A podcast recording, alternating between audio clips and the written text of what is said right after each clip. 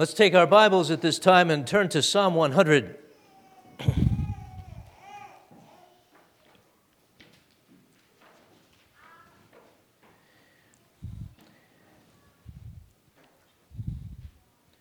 Psalm 100 is often said to be a psalm of thanksgiving and used appropriately at the occasion of Thanksgiving Day. It's called a psalm of thanksgiving. As far as I know, this is the only place that has this subheading in the whole Psalter, a psalm of thanksgiving, at least according to the Hebrew language.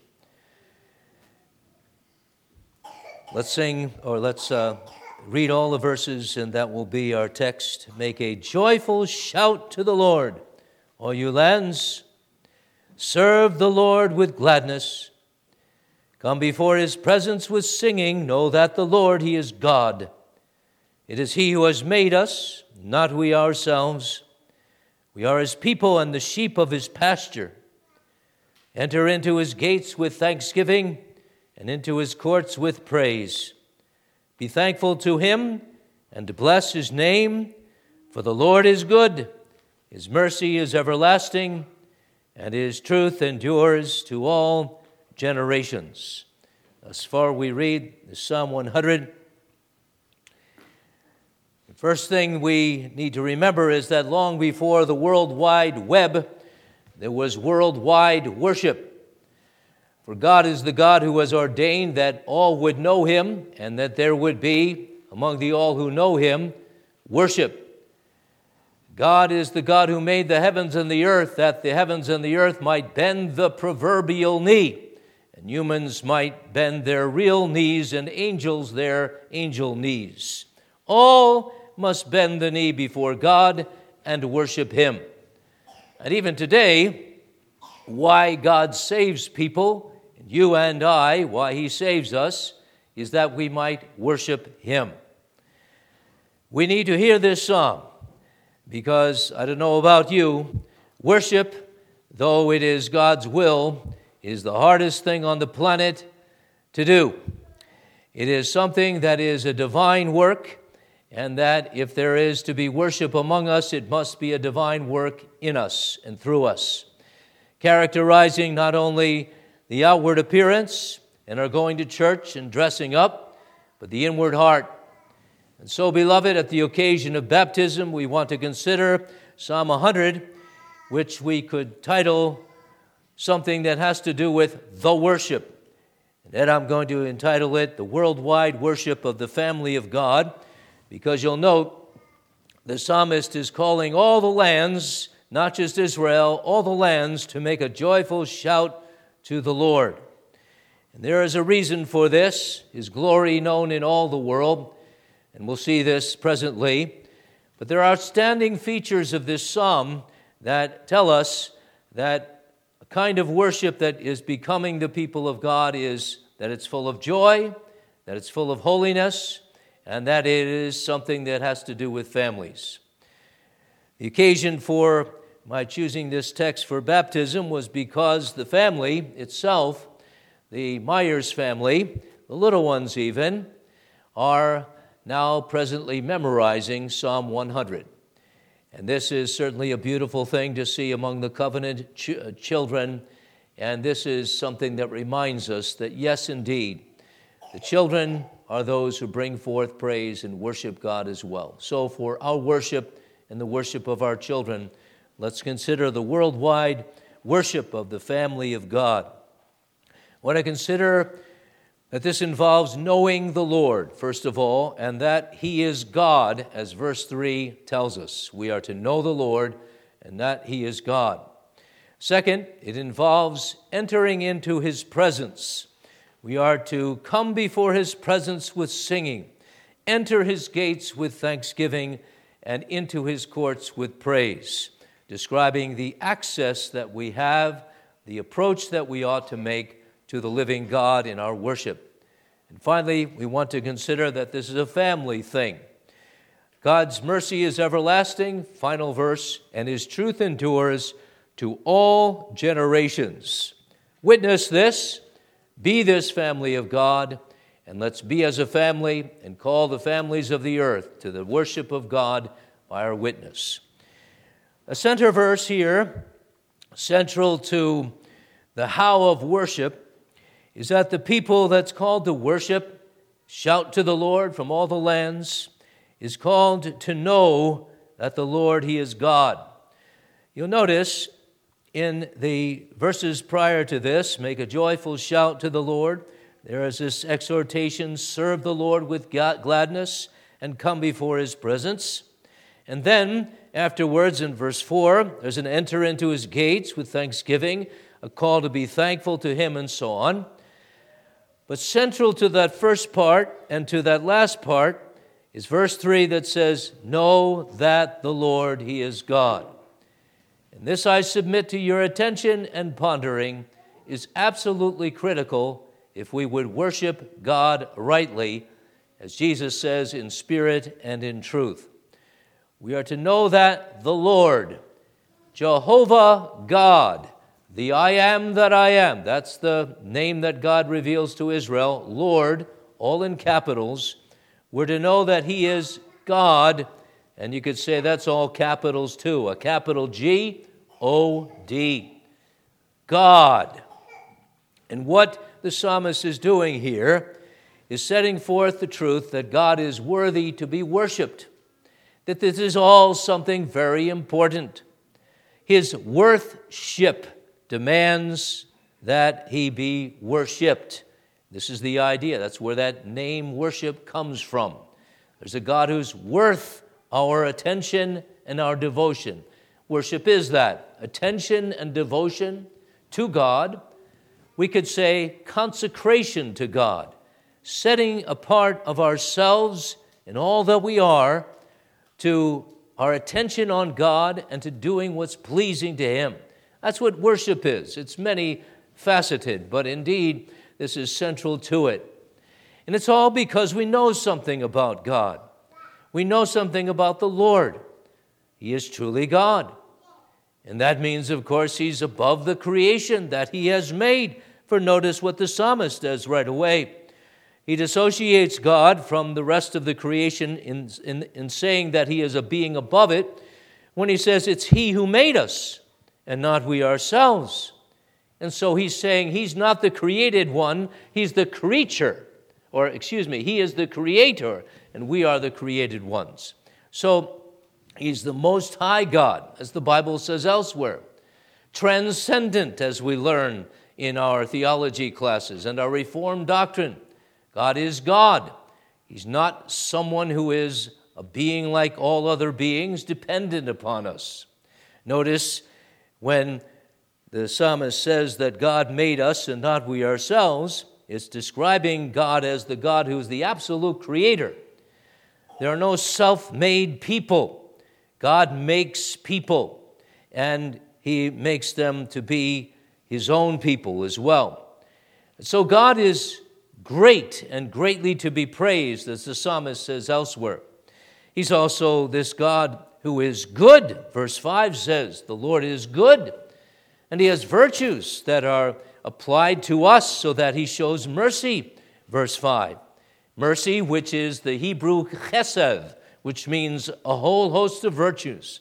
Love and mercy and kindness and all of that together. But here it's said, that God's mercy is such that He never takes it away. He's a God who loves and helps those in need. He pities people. That's what mercy is. And He's the God who can do this because He's God. And it's from everlasting, He never takes it away. Mercy and God's showing it is not dependent upon whether we're worthy to be helped. He simply helps because He is the merciful God. And he's faithful to himself and to his promises and everything else he's said because his truth endures to all generations, the last clause of the psalm. His truth, that is, his faithfulness. God is God today, and God is God tomorrow, and God is God the next day, because with God, he knows the end from the beginning, and there are no tomorrows and there are no yesterdays. He's the eternally present God. This is the God whom we know who truly is God. Unchangeable, infinite, eternal, independent, not needing us. And he's known in his works as the God who makes us. It is he who has made us and not we ourselves.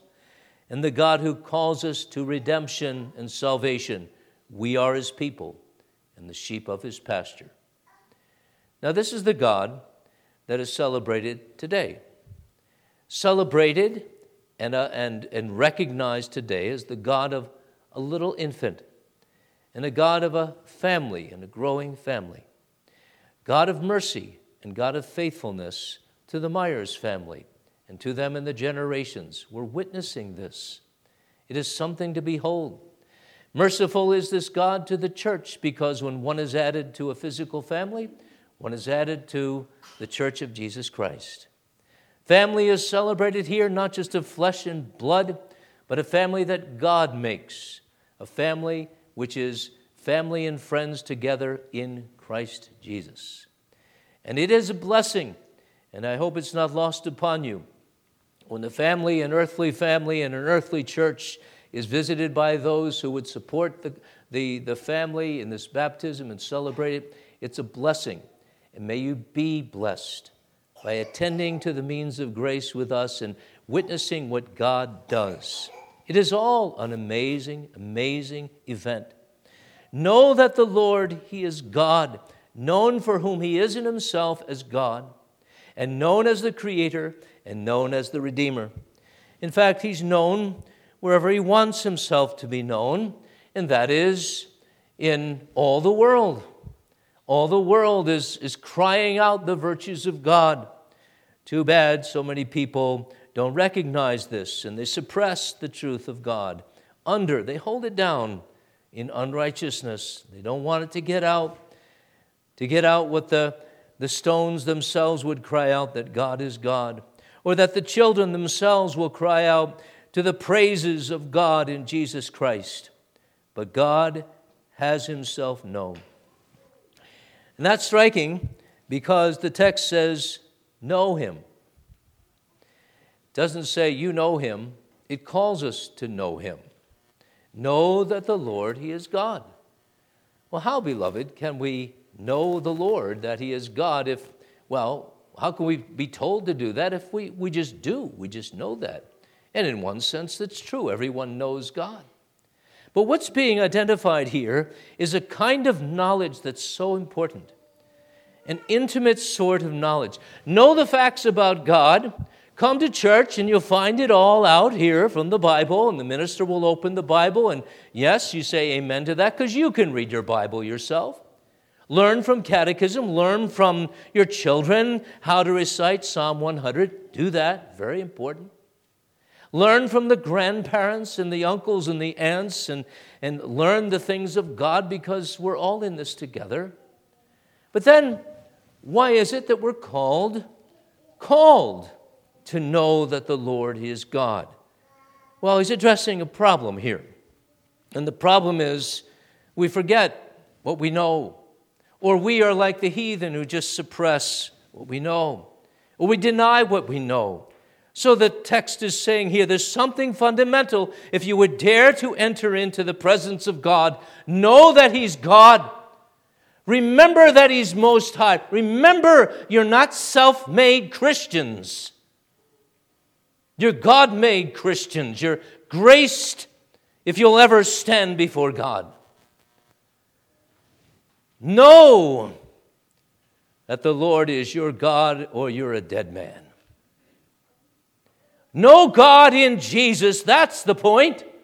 Because here, look, they're called to enter the point of contact, the place of contact where God says you will know Him, the temple.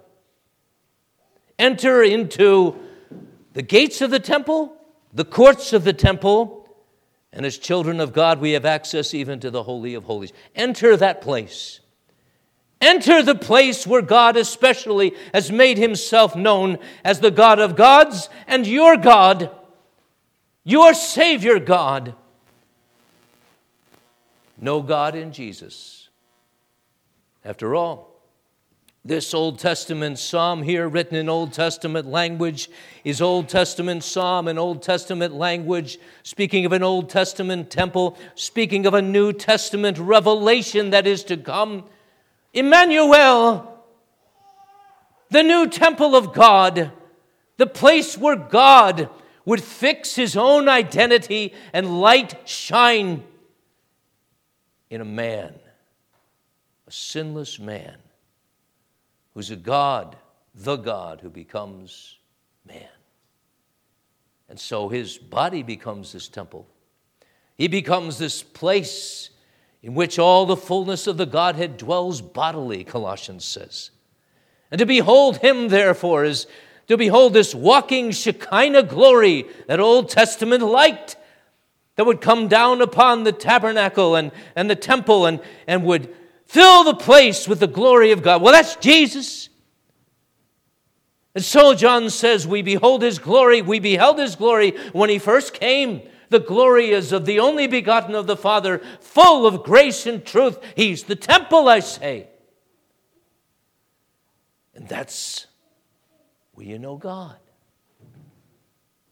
The only God. The Scripture's God the God who makes us and the God who saves us and makes us his sheep, shepherds us through all of life's difficulties and those of our own making, too, when we, like sheep, go astray. We are to know the Lord, and that's the facts of the Lord. But that's with the love of the Lord. That word, yada in the Hebrew, know that the Lord, He is God. Same word used when Adam first knew Eve and they conceived. The knowledge of love.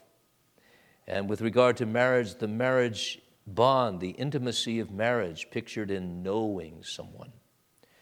God would say through Amos to the people of God, You only have I known of all the peoples of the earth to know God knew them, having foreknown them, having loved them. To know was to love them. And now the call is know God, love Him back.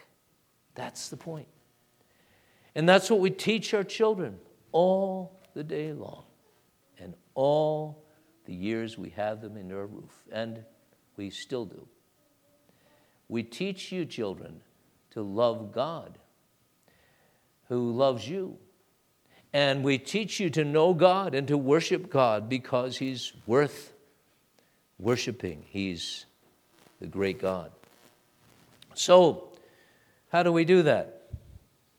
We know that the Lord, He is God, revealed in Jesus. And He's the God of our children, too. He saves covenantally, we and our children, not everyone, but from their midst, He saves His own. And we trust God for that. We leave the increase to Him. Well, the psalmist says, knowing that the Lord, He is God, it's He who made us, not we ourselves, we're His people, the sheep of His pasture. Enter, come before His presence with singing, enter into His gates with thanksgiving, and into His courts with praise. I'll talk about this entering just for a little bit enter into his gates. Now, this is uh, something that might seem a little hard to grasp uh, right away. I'll try not to make it harder than it is, but in itself it seems hard. You know, this entering or coming before the presence of God with singing and all of this that involves a kind of movement is something that doesn't seem to be necessary. That's the first problem. Because if we're to come before his presence and enter into his gates and therefore into his presence, why is it that we have to do that if he's, he's God? He's everywhere present. So, how can we not be present with God or in his presence and have to come before his presence and somehow open a door to enter into the presence of God. How does that happen? Because we do believe God is everywhere present. One of the Psalms especially celebrates that, Psalm 139. And that's so wonderful to know. If you're in a hospital bed or if you're in, in a cave somewhere, if you've fallen off a cliff, God's there too. But what is this event called entering the presence of God then? Or coming before his presence? What is that? But then Another, another problem, of course, is this we're sinful. And if worship is anything, and the God we worship is anything, it's, there's something that's sacred about it that means it's a daring and bold activity to be sure, because God, whose God is holy, and we're sinful. And God, who's holy, cannot behold iniquity except to punish it. And hell exists forever because God is there in his presence to punish the sinners who rejected God and who were not covered by the blood. So there's some awesome things in this exhortation. Know that the Lord is God, love him, right? But now come before his presence. Why? How? How?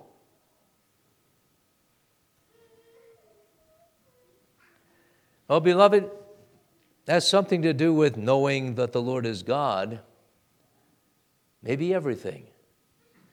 Like knowing that He loves you so that you might love Him and trust Him that you're not going to die if you come into his presence. Like knowing him and trusting it enough and teaching your children that Jesus' blood covers every naughtiness, every sin. Jesus' blood. He died for you.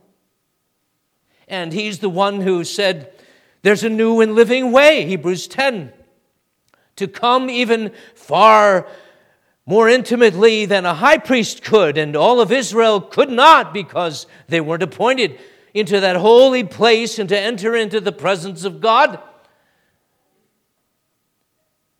and not die but live. What's being described here is not, you see, an ordinary being in the presence of God. But it's this conscious, conscious realization of simply being God's all the time. So that in this conscious realization, in this activity, let's call it a faith, there's movement toward God. Faith, the substance of things hoped for, the evidence of things not seen, joins us, joins us intimately to God through Jesus Christ. And as we exercise faith, there's this movement up, this movement ahead, this movement in the light, this approach to God. And I'm walking across the stage here. But in your mind and in the reality of your heart, this is something is real, more real than the nose on the end of your face. It's the reality that God makes of the Spirit and the worship of God in spirit and in truth. So that, yes, if you had a cold, you had to be kept from church or something, you can still enter into the presence of God without moving from your bed. Because God so wants us to worship, so loves us that we might worship, because in His presence is fullness of joy. And in His presence, we get to hear God say, I love you, I love you. And kiss us goodnight and wake us up in the morning. Amazing. The movement of the temple people who were called from all the lands to enter that one special place, the courts of God is typical pictures in an Old Testament way the movement of the people of God now in the Spirit every day. by faith. And in special ways, and this is connected with this entering, in special ways where there's special places, like church. May not be interpreted or misinterpreted that the Reverend is preaching here. This is spiritual entering the presence, and there's, there's no means anymore. There's no earthly temple, there's no earthly place. There is, beloved. Because, in another sense, the temple that has been realized fully in Jesus' humanity is realized in the church and its very much humanity, and in the gathering of the people of God in that, that place called the congregation, to which is given the keys of the kingdom of heaven, access to God through the elders of the church, the local congregation. So you come before his presence with singing and so on by coming to church. It's not automatic that you're coming into the presence of God. I fear that many people who come to church go away from God as they come to church. Isn't that strange? Say, for example, there's a false church down the road somewhere whatever, and there are many of them, beloved, many false churches. You can't come into the presence of God in them by coming to them and expecting to hear truth, and you're just being fed a lie. Many churches, be glad that you're given discernment to discern a true church. A church that preaches that Jesus is not God is a false church. You will not learn from that church the way of God and the highness of God. You will learn to exalt man and not God. Where there's a health and wealth gospel, you'll, you won't learn about what God provides in Jesus Christ. You learn something else from some other God, and you won't learn the good news as it, as it is in Jesus. The necessary thing to know. But in church, He does spread the table, administer the sacraments, feed us with the word preached and confirm us in that faith by supper and by baptism and in our communion, so that we are taught and helped to believe all the more, and so that our Christianity may thrive and we are this constantly entering into the presence of God and living coram deo before the face of God, as people say aware that He's here all the time and He's there all the time and He's going where I'm going all the time and He's coming to meet me. And he's in the hospital and he's on the trip and he's, he's in my bedroom and he's here in the church building and he's down the street. You know that. And you know then, too, it's so appropriate that we are happy when we come into his presence. This is a main keynote of the psalm. Make a joyful shout to the Lord, all you lands. Serve the Lord with gladness. Come before his presence with singing. Enter his gates with thanksgiving and into his courts with praise. Be thankful to him and bless his name. This all speaks of joy. And how, how is it then that we're so glum. Why does that seem to be the easiest thing to be? And not just Monday morning or dreary Michigan winters, but all the time. We're the weary, dreary ones. Why is that? Complaining, Seems to be not our second nature, but our first nature. Why is that? I don't know, beloved. I just know that it's my tendency. And I know it's something that the devil wants to, to get out of us. That's joy. Oh, he might replace it with some kind of giddiness and, and you know, a, being just a laughing church and not a holy church, or just giddy and flippant Christians instead of holy in our happiness. But On the other hand, he wants us to have nothing of it, nothing then of faith that's a certain knowledge and a hearty assurance that I am not my own and I don't belong to circumstances, good or bad. He wants the joy part out of it. You know why? Because he wants that heart of the worship out of our worship. And the heart of our worship is the spiritual joy and vitality because the kingdom of heaven is not meat and drink, but righteousness and peace and joy in the Holy Ghost. The devil wants us to take all our fears and our cares wherever we go, and God says, Leave them with me. Don't be as Christian in Bunyan's Pilgrim's Progress, who has this load on his back. Are some of you carrying a load on your back? Maybe it's a past. Maybe it's a present load. Usually it has to do with the future. We're gathering what ifs of the future into our little sack that we carry around and making going forward just about impossible. Full of anxieties. And I don't know if women have this problem more than men or men more than, than women, but we all have those problems. Look at the Sermon on the Mount no less than 10 reasons not to worry. And one of them is Fear not, little flock, it's your Father's good pleasure to give you the kingdom. To restore your joy, please remember this the truth that God is your God. God is your God. And He's working all things for your good because He sent His Son for your good. And He's not the God who works by halves. He gives you the whole shipload of heaven, as it were, everything in it. His Son, He emptied it all because He would show His love to you, take you into His own presence, and have you come into His own presence. He knows you that you might know Him.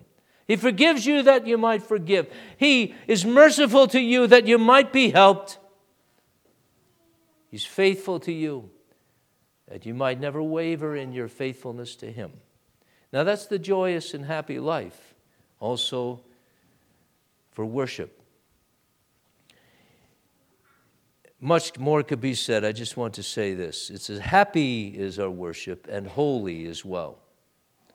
Has to do with holiness. Cannot bring sin into our worship experience, into our worship reality. Leave sin at the door. Leave your cares at the door and sin at the door, and don't pick it up as you go out. Now, a word about families. The occasion of this sermon, these reflections upon worship, is the baptism of a child into a family to family Myers and to the family of God at Sovereign Grace, into the worldwide family of Christians, of believers and their seed. Beautiful thing. The fact that there is this truth that's being taught here of God making families worship is that His mercy is said to be everlasting and His truth endures to all generations. Not just it endures for all time, but in families father, son, grandfathers, sons, daughters, and so on, grandsons. That's how God works. He's the God of Israel. Abraham and his seed are blessed in him, and to a thousand generations. This is the same thing in the New Testament. The Baptists do have it wrong. They, they short circuit the grace of God. The grace of God is wide in the New Testament to all nations beyond Israel, and it's still as deep as the families. He doesn't cut that off when he wants to when he says the nations will be saved and not just Israel. He's not saying, well, now just individuals are saved. No, he's blessing our families. And that's why when the covenant family would bring its children to Jesus, Jesus said to the disciples, He said, Get out of here. He doesn't have time for them. He said, Oh, yes, I do. That's why I live. That's why I die. That's why I rise. that my truth might be known among the most vulnerable and the most helpless, and those born in sin, to show that I'm the God and Savior of mercy. Children, they don't know their right from their left. They don't know, look at this, that the Lord, He is God. They don't even know that. But God makes them to be worshipers. And He knows who are His. Beautiful. So to the Father and to the mother with the Father, be a family man. Be a family man. That's what God's called you to be and blessed you to be. Love those children. And the first way you do that is love your wife. That's how it works. The children see the love that you have for an adult, your companion for life, and they learn the example of unconditional love that never grows stale, that gives, that spends time, that is full of gentleness and compassion. Love your wife, love your husband, and love all those little ones that God gives you. Or if He gives one, He's given you four so far. Praise God. Love those children. Love is spelled, as I've said before, T I M E, or it makes no sense. Love shows itself in giving time, going for walks, pulling sleds, all these new things. Amazing. And you see, in a very real sense, the world would say that's a waste of time. It's a it, you're not very productive with children, are you? wow. You don't get anything done with children, do you? Well, you know, it's kind of like worship. One has even said, worship is a royal waste of time. Worship is a royal waste of time. And that word royal means it's the king of wastes of times.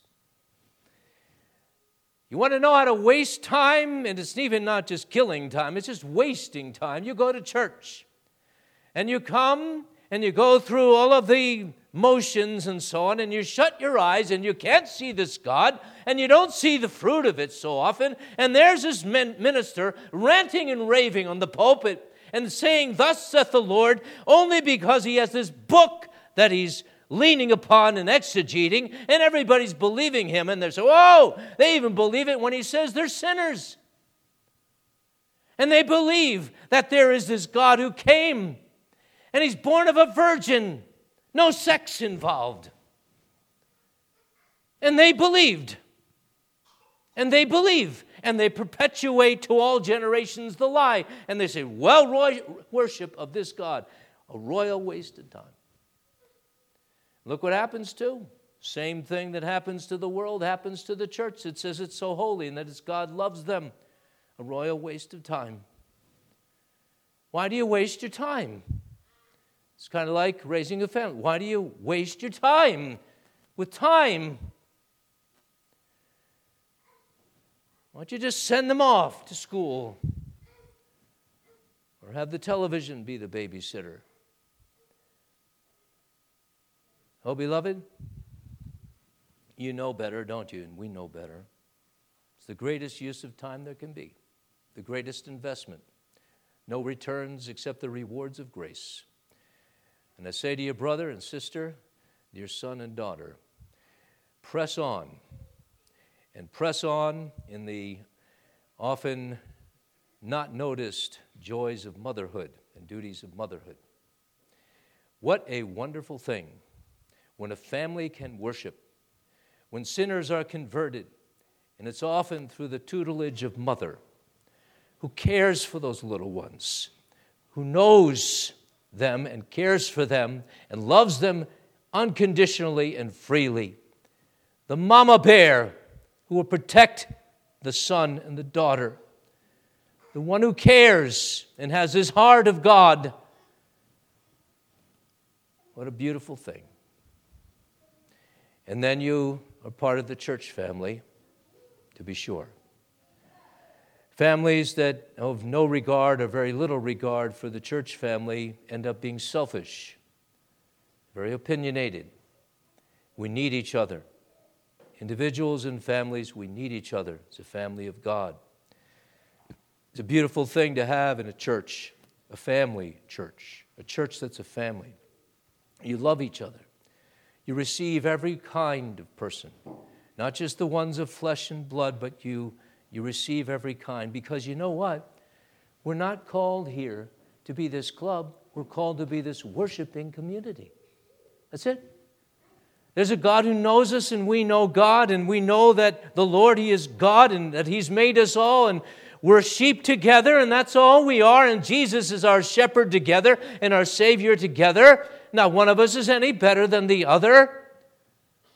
We're all a bunch of cripples, we're all a bunch of, you know, special needs students, slow learners. And all is about the worship of the God who says, I love you anyway, together, so be together. And then, even because the family is so big, call the world. Call the world. Be your own family, be the church family. Remember that God gives you to call the world to make a joyful shout to the Lord. All you lands, Come to the worship of God, will you? Come to the worship of God, knowing the forgiveness that is in Jesus. Come!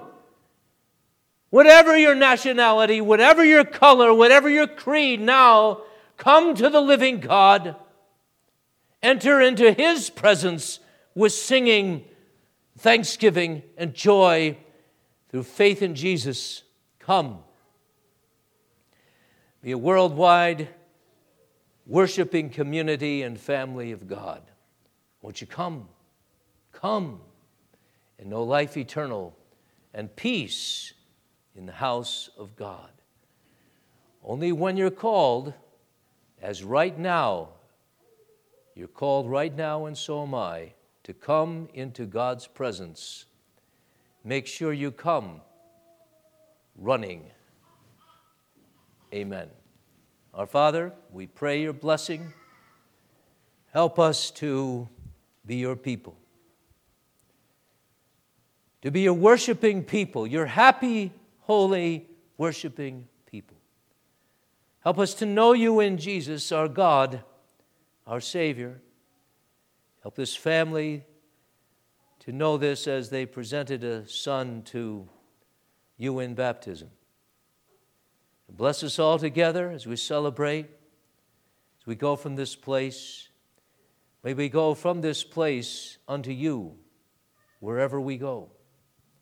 And may we be assured that you are with us, meeting us, and loving us, and guiding us closer and closer till you will come again, and our being with you will be glorious and sinless and happy indeed. Lord, forgive our sins of preaching and hearing. Humble us all, but encourage us, Lord. Oh, we need it. Restore the joy. There's so much sadness in our life, so much distraction, so many webs that we ourselves weave, and so many pitfalls into which we fall. Bless us, Lord, with the knowledge of forgiveness the clean slate, the righteousness of Christ. In his name we pray. Amen.